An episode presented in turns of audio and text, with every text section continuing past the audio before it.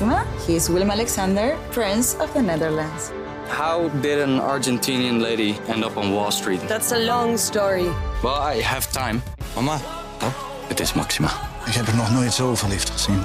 Screw everyone. All I care about is you. Maxima. Vanaf 20 april alleen bij Videoland. Alice in Wonderland, aflevering 24, door Wende Snijders. Tijdens de rechtszaak tegen de boer heeft het Witte Konijn een anoniem gedicht voorgelezen dat als bewijsmateriaal moet dienen. Ja, dit is het belangrijkste bewijsmateriaal dat we tot nog toe hebben gehoord, zei de koning handen wrijvend. Dus kan de jury nu. Wie het mij uit kan leggen, zei Alice. Ze was de laatste minuten zo fors gegroeid dat ze hem gerust durfde onderbreken. Die krijgt een tientje van me. Volgens mij betekent het 0,0. De juryleden schreven allemaal op hun leien. Volgens haar betekent het 0,0. Maar geen van hen deed een poging tot uitleg van het document. Als het geen betekenis heeft, zei de koning, bespaart ons dat een heleboel last hoor, want dan hoeven we er niet naar te zoeken. En toch weet ik het niet, ging hij voort, terwijl hij de verzen uitspreidde over zijn knie en er met één oog naar keek.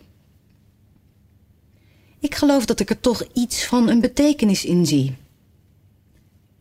Zei dat ik niet zwemmen kon. Jij kunt toch niet zwemmen? voegde hij hier aan toe, zich tot de boer wendend.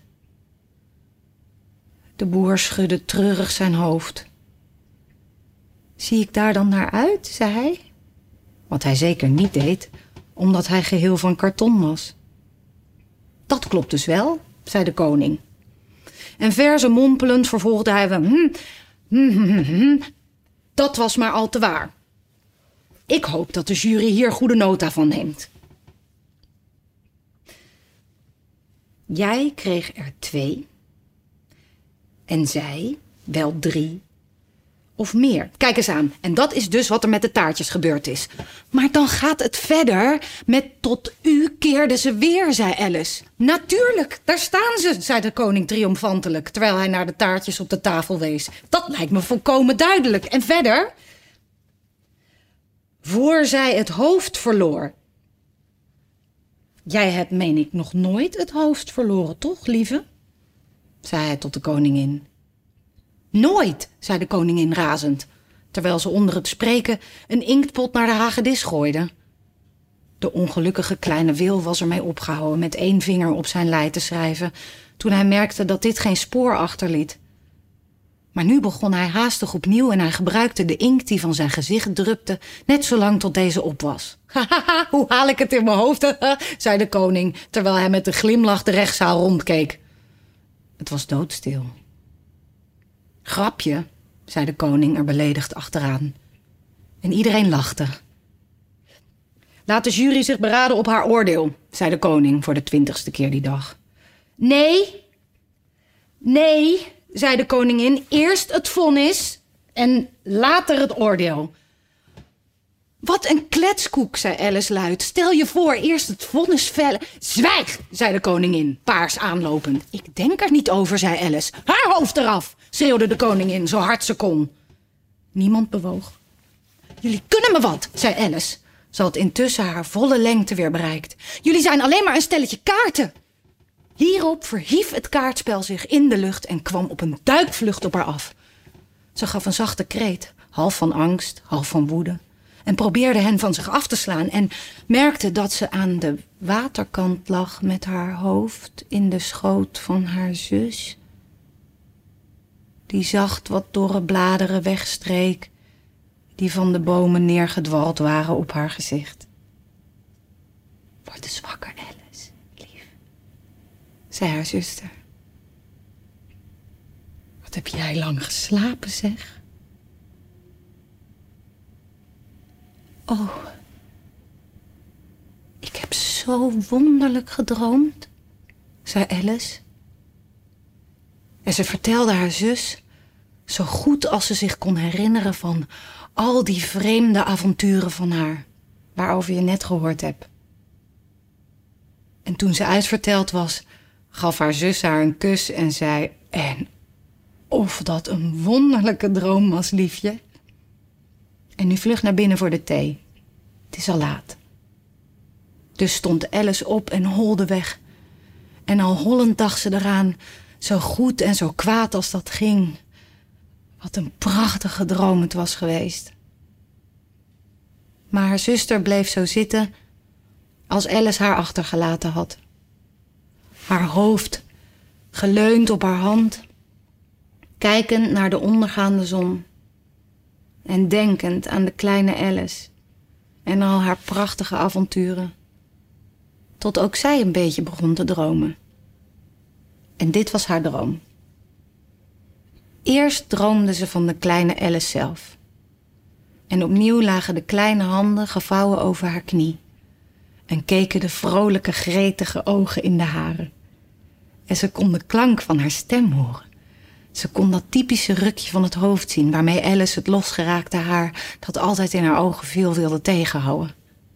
En nog terwijl ze luisterde, of leek te luisteren, vulde haar hele omgeving zich met de vreemde wezens uit haar zusjesdroom. Het lange gras ritstelde aan haar voeten terwijl het witte konijn langschoot. De geschrokken muis plonsde zich een weg door de naburige vijver. Ze kon het gerinkel horen van de theekopjes, terwijl de Maartse haas en zijn vrienden aan hun nooit eindigende maaltijd zaten. En de schelle stem waarmee de koningin de terechtstelling gelaste van haar ongelukkige gasten. En opnieuw nieste de bigge baby op de knieën van de hertogin, terwijl borden en schalen rondom te pletter sloegen. En opnieuw was de lucht vervuld van de gil van de griffioen, het gekras van de, de griffel van de hagedis en het geheig van de tot zwijgen gebrachte Chinese biggetjes, vermengd met het verre gesnikt van de beklagenswaardige nepschildpad. En zo bleef zij zitten met gesloten ogen, zichzelf half wanend in wonderland. Al wist ze wel dat dat ze maar haar ogen open hoefde te doen om alles weer saaie werkelijkheid te laten worden. Het gras zou gewoon ritselen in de wind. En de vijver rimpelen tegen het wuivend riet. De rinkelende theekopjes zouden veranderen in de tinkelende schaapsbellen. En het schelle geschreeuw van de koningin in de stem van de herdersjongen. En het niezen van de baby, de gil van de griffioen en al die andere vreemde geluiden zouden wissen, veranderen in het verwarde rumoer van de boerderij in vol bedrijf. Terwijl het loeien van de kudde in de verte de plaats zou overnemen van het hevige gesnik van de nepschildpad. En tenslotte zag ze voor zich hoe ditzelfde zusje van haar naderhand zelf een volwassen vrouw zou zijn en hoe zij ook in haar rijpe jaren het eenvoudige en liefhebbende hart van haar jeugd zou behouden. Hoe ze haar eigen kleine kinderen bijeen zou roepen en hun ogen vrolijk en gretig zou maken met menig vreemd verhaal. Misschien zelfs met de droom van Wonderland van lang geleden. En hoe zij mee zou voelen met al hun kleine verdriet en plezier beleven aan al hun kleine vreugden terugdenkend aan haar eigen kindertijd. En aan de gelukkige zomerdagen. De volgende aflevering wordt gelezen door Steven van Watermeulen. Alice in Wonderland is een podcast van Internationaal Theater Amsterdam, Het Parool en Stepping Stone Producties.